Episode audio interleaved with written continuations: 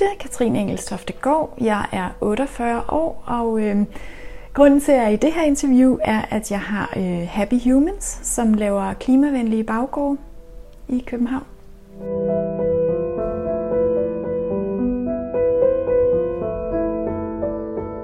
Velkommen til hverdagens klimahelte.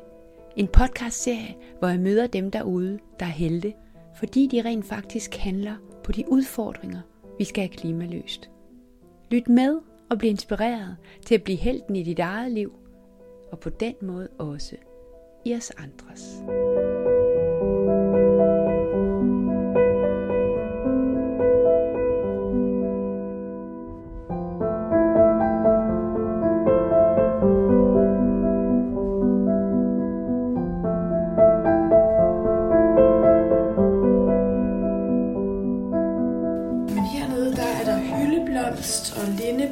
Lindeblomster, morgenfruer, lavendel, brændælder, røllike. Ja, det tror jeg, det er det. Så hele skuffen der, mm. den er fyldt med blomster og urter, som du så bruger til te hele vinteren. Ja. Og faktisk så skal jeg udvide til også at have, den her skuffe skal også udvides til det. Fordi jeg nu samler så meget, så Ja. Er det ude i gården, du gør det? det er alle mulige steder. De der øh, øh, røde roser derindefra, de er nede fra Valby Parken. Så jeg har jo også nogle dejlige grønne områder i nærheden, hvor man kan gå ud og sanke. Ja. Det der sankebegreb, det har jeg ikke helt forstået, men sanke betyder egentlig at At plukke ind eller høste Af vild natur. af vild natur. Ja. Så det er det, der er forskellen på at høste og sanke. Ja. Men du sagde, at du havde høstet de der roser inde på bordet. Det lagde jeg mærke til, at du brugte begrebet. Ja, men det er faktisk også, fordi det er nede min egen gård. Så det er lidt mere sådan tæt på, og der høster jeg jo ting. Jeg høster også mynten. Det er, sådan, det er noget andet, når man går ud og er et vildt sted, hvor man så samler ind. Ikke? Altså jeg drikker rigtig meget urtete, og det kan jeg også virkelig anbefale, hvis man vil opgradere sin, sin sundhed, men også for at komme lidt væk fra kaffe.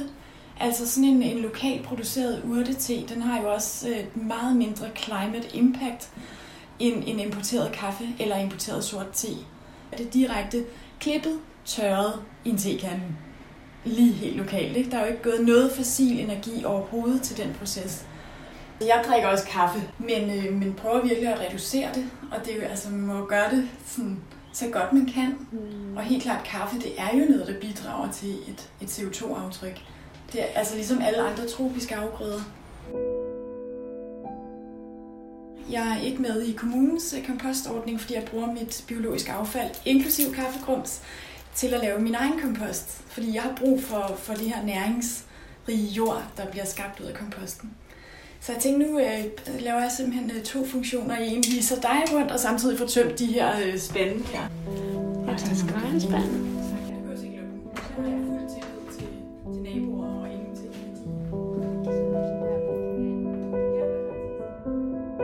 Vi er nu på vej ned i gården, og lurer mig, om ikke det er den nye Søren Ryge, vi lige om lidt skal på tur med. Det er i hvert fald den fornemmelse, jeg får. Du bare sætter den kurv lige Ja. her, så skal vi først om i sådan en lille, lille have, der er til gården her. Det er min plantekasse. Fordi du har selv sat den derned. Jamen, det er sådan beboerne, vi, altså, gården er ikke designet til, at beboerne som sådan kan dyrke noget. Den er bare designet til at kigge på og se pæn ud. Og det er jo lige modsat af, hvad jeg ligesom står for. Jeg står jo for, at folk skal netop kunne, kunne gro noget selv, og, og det, der er af beplantning, skal være spiseligt. Så, øh, så vi fik indført sådan nærmest med det samme, at, at vi kunne få, som beboere kunne man ansøge og få lov at sætte en plantekasse ned. Så alle de plantekasser, der står rundt omkring, det er forskellige beboere, der passer dem helt selv. som selv har investeret i den, ja. og så sat den herned. Ja. Gården er også kun fem år gammel. Ja. og det er kun øh, er det fjerde sæson, jeg passer den. Men her er så en kompost. Det er din simpelthen. Nej, altså det er, det er stedet. Jeg vil sige, jeg er nok den, der bruger den mest. Mm. Men øh, hvad hedder det, hvis der er mange, der begynder at bruge den, så skal vi have nogle flere af dem. Her der bruger jeg, altså i kompost skal man i virkeligheden have noget, øh, noget brunt øh, materiale, som kan være blade, hvis noget græs, små grene osv., til at, at suge og være med til at kompostere ligesom det våde affald, som er skralder, og ja, du kan se her, hvad jeg har, melon, skralder, citron osv., ikke? Så jeg bruger, hvad hedder det, øhm, æggebakker, frugtbakker og så videre, der er lavet af pap, til at være det brune materiale. Og det er jo også noget, vi har rigtig meget af herinde i byen. Du kan se her i bunden, der ja. sker omdannelsen mm. stærkest. Ikke? Og jeg har allerede taget noget af det, så du kan se her, hvor fint det ser ud hernede. Ja. Har du nogen idé om, at var det, det et år, eller hvad? færdig omdannet. Nok cirka to år før det allerøverste er sådan helt komposteret ned. Ikke? Det sker jo sådan en langsom nedbrydning, og så tager jeg noget af det nederste, og så falder det øverste ned og sådan. Ikke? Et til to år, vil jeg sige. Men igen, det er også sådan en ting, der kræver tålmodighed, men er super værdifuld jord, jeg får ud af det til, til mine beplantninger her.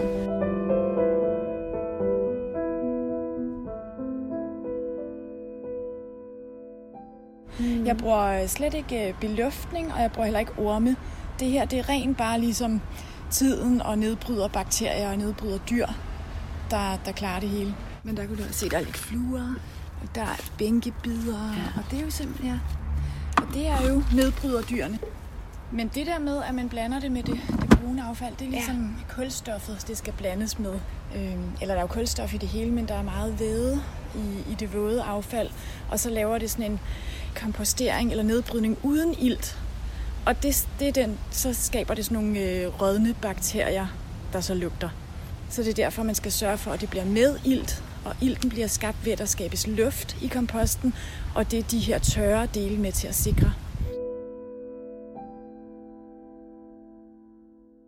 Vi har også en genbrugsstation, hvor vi så ikke har kunnet mm. i år på grund af corona, så henter man noget jord, ja. som jo ikke er nær så næringsholdigt. Og der er også brugt en masse energi på at danne det jord, og der er også noget enormt sådan dejligt ved det. Altså det er sådan en tilfredsstillelse at vide, at jeg bygger min egen næringsrige ja. jord op. Ikke? Øhm, så ja, det kan jeg virkelig anbefale. Og også, jeg synes, det er et godt eksempel på, at selvom man bor inde i byen, vi bor jo her midt inde i byen, så kan det lade sig gøre. Man kan finde en placering, hvor det ikke det lugter ikke, det generer ikke. Altså, der kan godt være lidt bananfluer, men det har aldrig været sådan et fluested. Men Lene, jeg vil lige vise dig hernede. Det er også en del af mit design. Det er nemlig en kvæsbunke øh, som jeg også virkelig vil anbefale, man har både i sin have og i sin baggård og hvor som helst. Øhm, så man sørger for, at alt, der bliver klippet ned og er biologisk materiale i en gård, det bliver på stedet.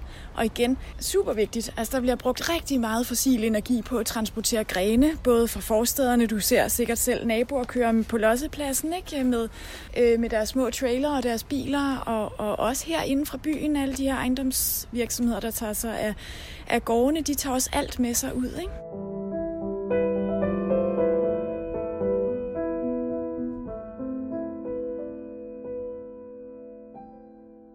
Vi har sådan vendet os til, at vi skal ikke se ting, der er ved at kompostere og nedbrydes og dø.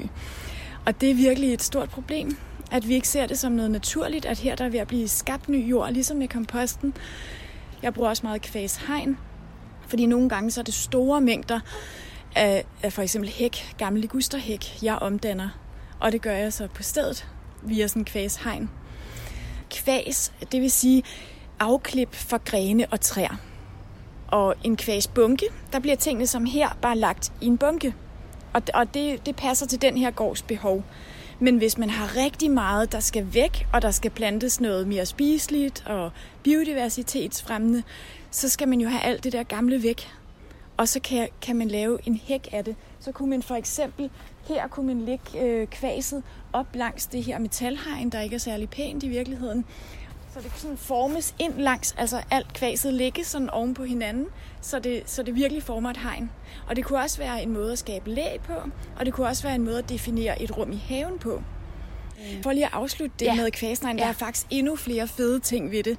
Det er jo også, altså vi taler jo om den her biodiversitetskrise, og det, en del af det, det er, at øh, insekter, øh, sommerfugle, bier, vipse osv. kan ikke finde føde Øh, så det har noget med vores beplantning at gøre, men en anden del af det er også overvindringssteder. Og der er sådan et kvashegn der, det er et langt insekthotel.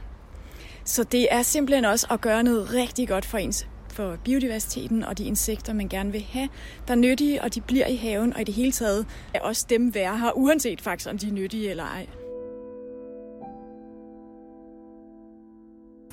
Som du kan se herude i bedene, så bliver der lagt øh, det er egentlig sådan en slags flade kompostering.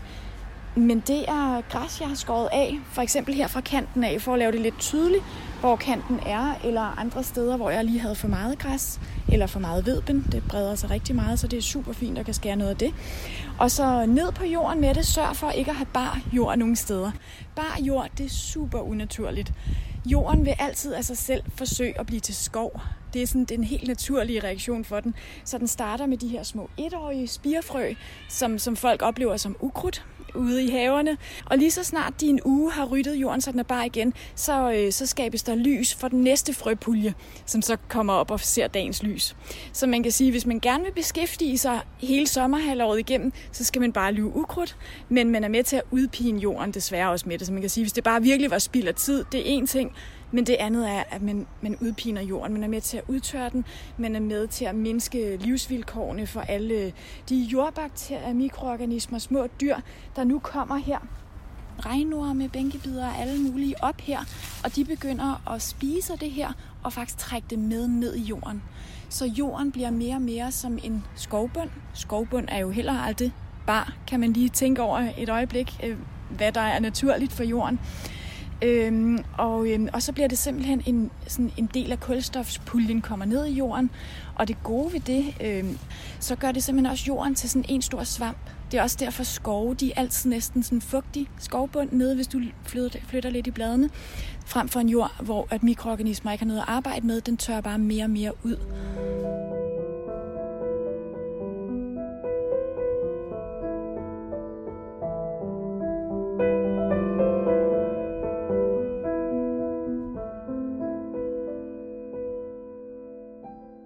Er det også dig, der står for det her?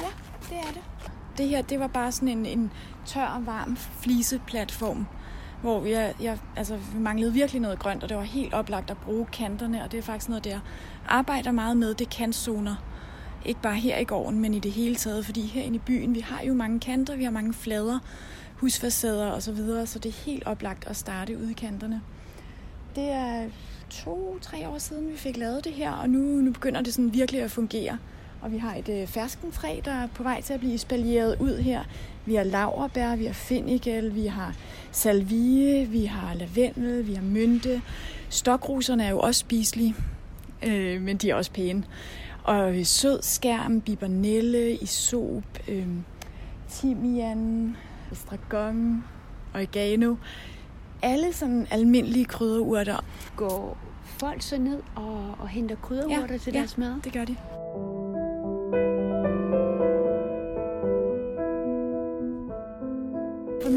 Godt, hvor jeg tænker, vi skal hen med den bog. Ja, lige præcis. Vi skal ind i det her bytterum. Det var et storskrædsrum før, så på den måde kan jeg godt tage, tage æren af at lave det om til et meget mere sådan bytterum og øh, hvad hedder det, genbrugsrum, hvor folk stiller ting ned, som du kan se her. Lige fra bøger til køkken, køkkenredskaber, til tøj, til elektronik, øh, til møbler. Er der omløb i det? Ja, men det er jo også samtidig storskrald, så folk lægger også ting, der går i stykker ned. Altså, jeg går og rydder op hernede, og gør det sådan lidt hyggeligt hernede, og det tror jeg er en, er en stor del ligesom af succesen med at, at have det, fordi det, det er jo ikke noget, der sådan kommer af sig selv. Øhm, så så det, altså, det er noget, der giver mig glæde, det der med at få ting til at leve længere. Fordi alternativet er, at der hver 14. dag kommer storskraldsmænd, og så tager de det hele. Og det, det synes jeg er enormt trist, og det synes jeg virkelig, vi skal væk fra. Og i det hele taget skal vi væk fra de her sådan store skrald. Altså det, det er så forkert en tankegang, synes jeg. Tit så folk, de skifter bare sofa eller seng eller et eller andet. Selv topmadrasser med pletter på har, har jeg fået genbrugt af nogle andre, ikke, som var glade for det og bare fik vasket betrækket, og så var det jo fint igen. Ikke? Jeg, jeg føler ikke, det er en kamp, men det er bare sådan et sted, der virkelig giver mening at bruge noget energi. Så det er også en del af konceptet med de klimavenlige baggård. Det er også det her med at omdanne storskraldsrum til bytte genbrugsrum. Har du nogen som helst idé om, hvor mange der faktisk aktivt går ned og, og øhm, det hedder så ikke at sanke, det hedder at høste ned i gården og gå ned og bruge rummet der? Jeg har ikke rigtig styr på, hvor mange der sanker, men der er faktisk tit, jeg møder nogen, som fortæller mig, at de går tit hen og plukker nogle krydderurter, eller leder efter, der er også kommet bær, jordbær og solbær og sådan noget. Og jeg tror, det bliver flere og flere, men jeg gætter på måske 10 procent, der gør det her med at høste fra gården. Det er jo også stadig, skal man tænke på, altså det er jo en meget ny ting at se på sin baggård som et sted, der er fødevareproducerende, og hvor man rent faktisk godt kan gå ned og høste. Men jeg vil sige, bytterummet her, det tror jeg er sådan noget 80 procent af gården. Det, og det er også noget, at høre den anden gård. Det er sådan noget, folk virkelig er glade for. Altså folk bruger det også nærmest som mødested. Jeg hørte sådan en øh, klimaaktivist, en kvinde, der hedder Laura Storm. Ja. Og hun fortalte øh, om sådan øh, studier, der viser, at der skal 10 til 13 procent til for at skabe en forandring. Så hvis der er 10 procent, der mm. høster nu nede mm. i gården, mm. Så er man altså med til at gøre en forskel og mm. kan sætte en bevægelse i gang. Det synes jeg er mm. helt vildt fascinerende. Jeg tror jo, det bliver mere og mere, jo mere tydelige mulighederne bliver. Det er jo stadig en meget ung gård i den forstand. Altså for eksempel potentialet for høst på alle de her vægge her, der har jeg jo sat minikiwi, fersken, vindruer, honningbær, øh, krydderurter og så videre op langs kasserne på, på sydmuren der. Så med årene, så kommer der jo en, en stor mængde, man kan høste, og det bliver meget tydeligt for beboerne.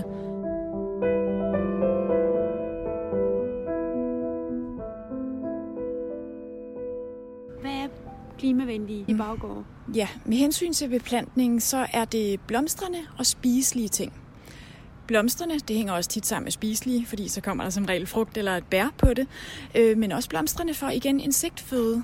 Altså den her gård havde ingen blomstrende, hverken buske eller træer da jeg startede. Og nu har vi da i hvert fald fire blommetræer her, der blomstrer. Vi har ferskentræer, vi har øh, og forskellige spiselige blomster også. Også nogle af alle de vilde blomster her, øh, som du kan se her, lodden dueurt og så videre. Det er også nogle, der er kommet, og også fordi jeg har givet dem lov og til at få plads. Så, øhm, så man kan sige, det er en del af det, det med det blomstrende, øh, som giver nektar til, til hvad hedder det, insekter. Og så er der det fødevareproducerende. Det klimavenlige ved, at vi producerer fødevarer, vi selv kan gå ned og spise, det er jo helt oplagt, at vi sparer produktionen af det som regel i et andet land. Vi sparer øh, transporten af det, vi sparer opbevaringen af det, og vi sparer øh, den sidste transport hjem og opbevaring hjemme hos os selv. Derimod går vi bare direkte ned med en kurv eller et eller andet og høster og spiser. Fuldstændig ligesom med teen. Det er samme mindset. Jo mere vi kan producere der, hvor vi bor på, vores, på det jord, vi har tilgængeligt, jo mindre belaster vi andre steder i verden. Det er simpelthen en kæmpe øh, klimagevinst ved at producere lokalt. Og det er jo også derfor, man siger, spis lokalt, køb lokale grøntsager osv.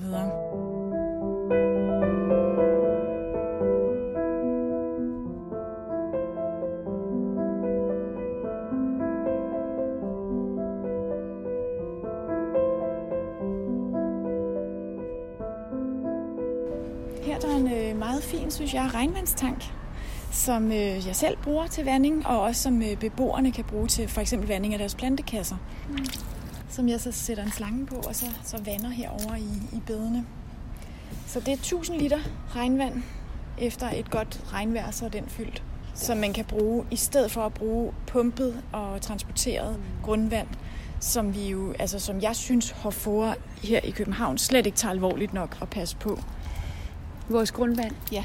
Vi kommer til at mangle vand. Ja. Så det er jo det er helt sikkert rigtigt. Ja. Så bare op med regnvandstanke derhjemme. Har I søgt? Altså, hvor har I fået penge til alt det her? Man må, man må altid opsamle regnvand. Det skal man ikke have en tilladelse til. Det er, hvis du vil nedsive regnvand, så skal man have nogle tilladelser til det. Altså, jeg er jo ansat med af gårdrådet, der er, består af repræsentanter for alle tre øh, boligforeninger. Der er tre forskellige boligforeninger her. Og, øh, og dem ansøger jeg ligesom løbende til, til de udgifter, jeg mener, der skal ske. Og det er jo meget sådan i takt med beplantningen. Jeg, altså nu har vi for eksempel startet med den spiselige beplantning nede i den bærste del. Her til efteråret, så planter vi æbletræer og hyld og surbær og så videre her på den midterste del, begynder at begrønne den. Og så øh, næste øh, forår igen, eller efterår, så bliver det så den her del. Plus at jeg også løbende har haft øh, plantet ka- øh, plantekasserne til herude i siden, og regnvandstank, kompostbeholder så videre. Så det, og vi er faktisk blevet enige om at øh, købe endnu en regnvandstank og sætte op her den her del ja, af gården. Så, fedt. For der er jo også ret meget vandingsbehov i de små kasser her. Så det er nemt at tilslutte den sådan et nedløbsrør? Jamen det er det. Ja. Øh, det vil jeg sige.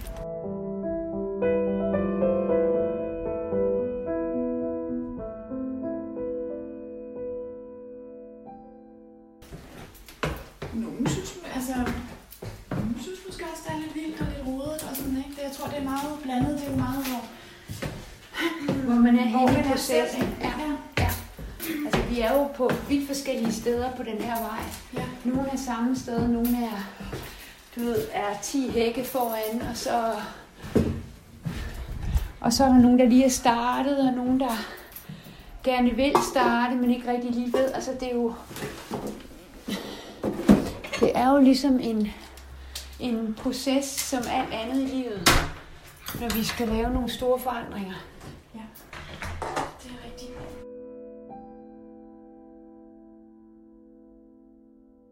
Nu er vi kommet tilbage op i din lejlighed. Mhm. Mm-hmm. Øhm, så har jeg fået din urtete. Ja. Den er mild, og, øhm, og selvfølgelig er den varm, fordi det er en varm te, men den, den er varm i smagen.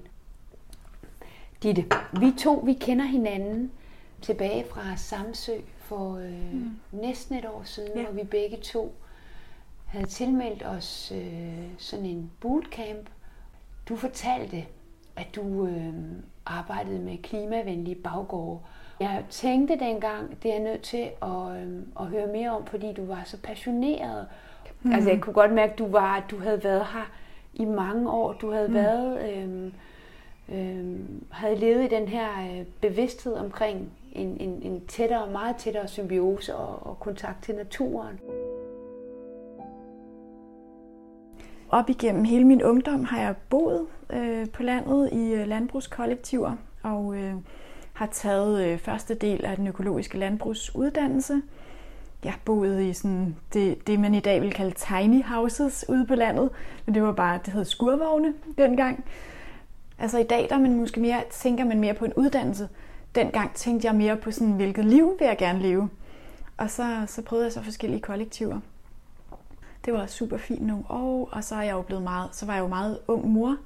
Så allerede som 21-årig, så, øh, så flyttede vi så tilbage til Sjælland, mig og min eksmand, og øh, havde vores to tvillinger med, som var et halvt år på det tidspunkt. Og øh, ja, så efter halvandet år, så købte vi vores gård der, hvor jeg endte med at være i 15 år, og afprøvede en masse ting. Og det er altså sådan en økologisk certificeret gård, men vi drev den øh, fuldstændig til selvforsyning og til hobbybrug. Så man kan sige, der har været sådan en, en grøn tråd hele vejen igennem. Og så, og så masser af hands-on erfaring i især alle de år der, hvor jeg selv havde min egen gård og kunne, kunne prøve tingene af. Ja, og så for 10 år siden øh, flyttede jeg ind til byen.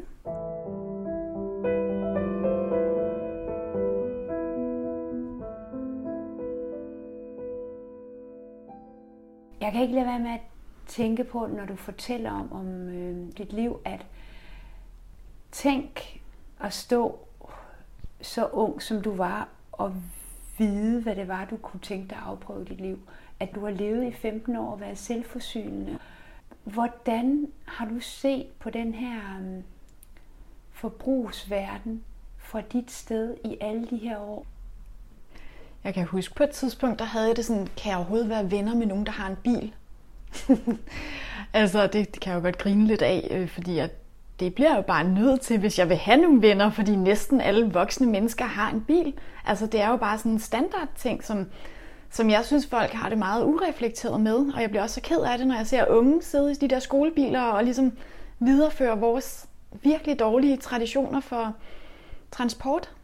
Altså, og ja, der er, jo, der er jo mange ting omkring det, ikke? Men jeg har nok i bund og grund ret radikal mindset. Og lever det jo også selv.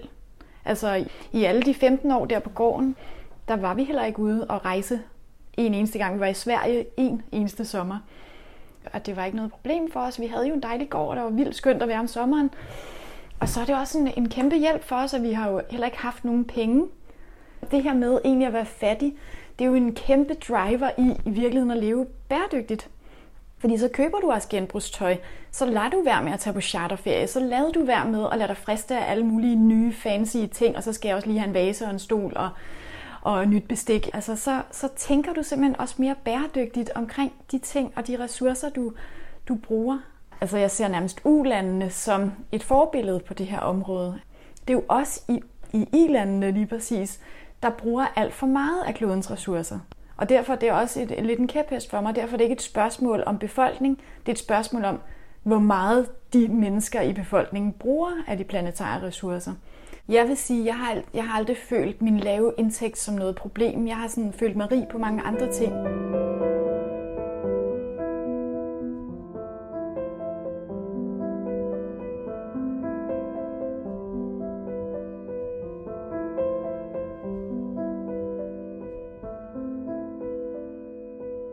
Altså, hvordan undgår du ikke at blive skinger, eller mm. ikke at blive øhm, personligt påvirket af, at vi ikke alle sammen er der? Mm. Altså, jeg tror, jeg prøver så godt jeg kan at holde ligesom snuden i min egen butik. Og egentlig, øh, jeg er enig med, at det kræver strukturelle forandringer, og, og desværre så er det det bedste, man kan gøre, det er selvfølgelig at være aktiv i organisationer som Fridays for Future og, og alle klimastrækker osv. Det, det prøver jeg også at være en lille smule, så meget jeg har kræfter til det. Og så selvfølgelig sætte sit kryds hver fjerde år. Altså det er det, det minimum, man kan gøre for at, at bakke op om de partier, som rent faktisk har noget, noget handling på det grønne område. Men så derudover, så synes jeg også, at vi har også et ansvar selv, og vi kan gøre noget. Og der, og der kan man jo kun gøre noget på egne vegne. Man kan jo aldrig ændre andre, så det vil jo bare være at gå rundt og blive frustreret over, ja, for eksempel folk, se folk tage bilen. Og jeg blev også så glad i dag, hvor du skrev, at jeg cykler hjemmefra. Ikke? Bare sådan, yes, fedt. Men der er jo mange, mange områder, som man kan tage fat på. Mm. Og, og, og det er næsten umuligt at, at fagne det hele af én gang. Mm. Det er jo noget med at, at, at kunne være inspirerende i den der proces, mm. i stedet for udskammende. Jamen præcis, og det var også lidt min pointe, at at jeg prøver jo netop her via min virksomhed og de fysiske forandringer og tiltag, der sker i de gårde, jeg så kommer i, at skabe den her forandring. Og det er jo også en, en løbende dialog, så der er masser af, sådan af, af møder med andre mennesker i, i de design, jeg laver.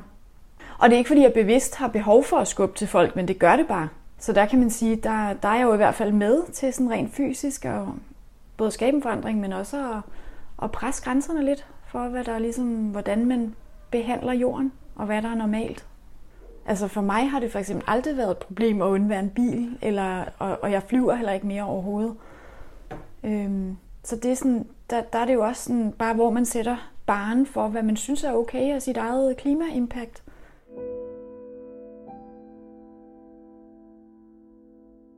Jeg er nok ikke en af dem, der sådan, hverken har lyst til at overlade alt til politikerne, eller Altså ideelt set jo, man kunne jo se, hvordan de kunne lukke en masse trafik her. Sats meget mere på hjemmearbejde og så videre, og stille spørgsmålstegn med om transportgodtgørelse. Altså der er så mange instrumenter, vi kunne røre ved, for at fremme en, en meget mere bæredygtig øh, ja, vestlig livsstil. Og så også ja, støtte sådan noget som det her. Alle, alle gårde burde jo for eksempel være drevet klimavenlige, så de havde et positivt klimaimpact, i stedet for som det er nu, så bliver der brugt uendelige mængder fossil energi på at slå græs, klip hæk, øh, gasbrænde. Jeg har endda set nogen bruge salt for at komme af med ukrudt imellem fliser osv. Altså, det er bare sådan udpining med udpining og brug af ressourcer. Ikke? Det er jo altså, super trist. Ikke? Men man kan altid i hvert fald starte omkring sin egen lille person, sin familie, sin omgangskreds og sin virk, altså virksomhed eller sit job. Ikke?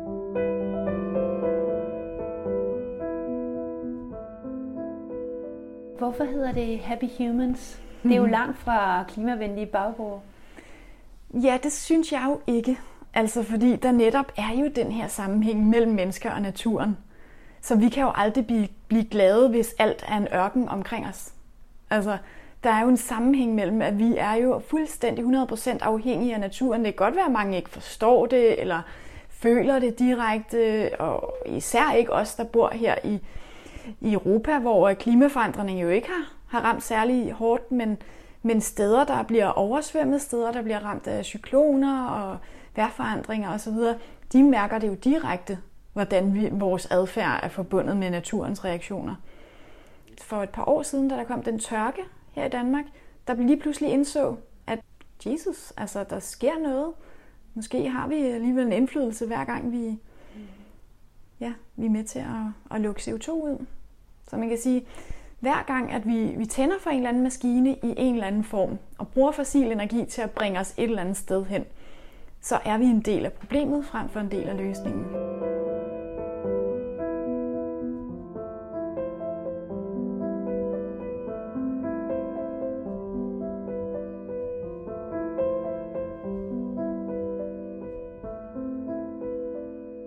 Jeg plejer at spørge min klimahelte, om, øh, om de har håb for fremtiden. Jamen, jeg tænker, at vi skal prøve at handle, i stedet for at være bekymret. Så jo mere man ligesom kan, kan dreje det over i handlinger, jo mere sådan empowered føler man sig også. Og også fordi jeg synes, sådan rent eksistentielt, så giver det bare ikke mening at give op.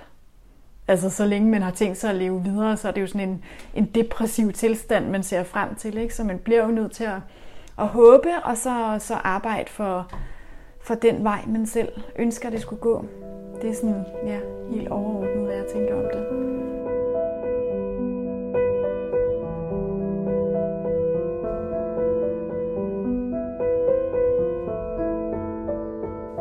Der er heldigvis masser af klimahelte derude, og jeg vil finde dem og dele deres tanker og motivation for at gøre, hvad de gør. Jeg har en tro på, at helte avler helte, og at vi kan inspirere hinanden derhen, hvor vi en dag selv bliver en af dem.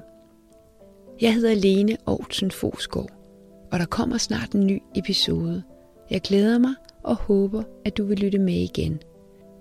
Indtil da, pas godt på dig selv og din og min verden. thank you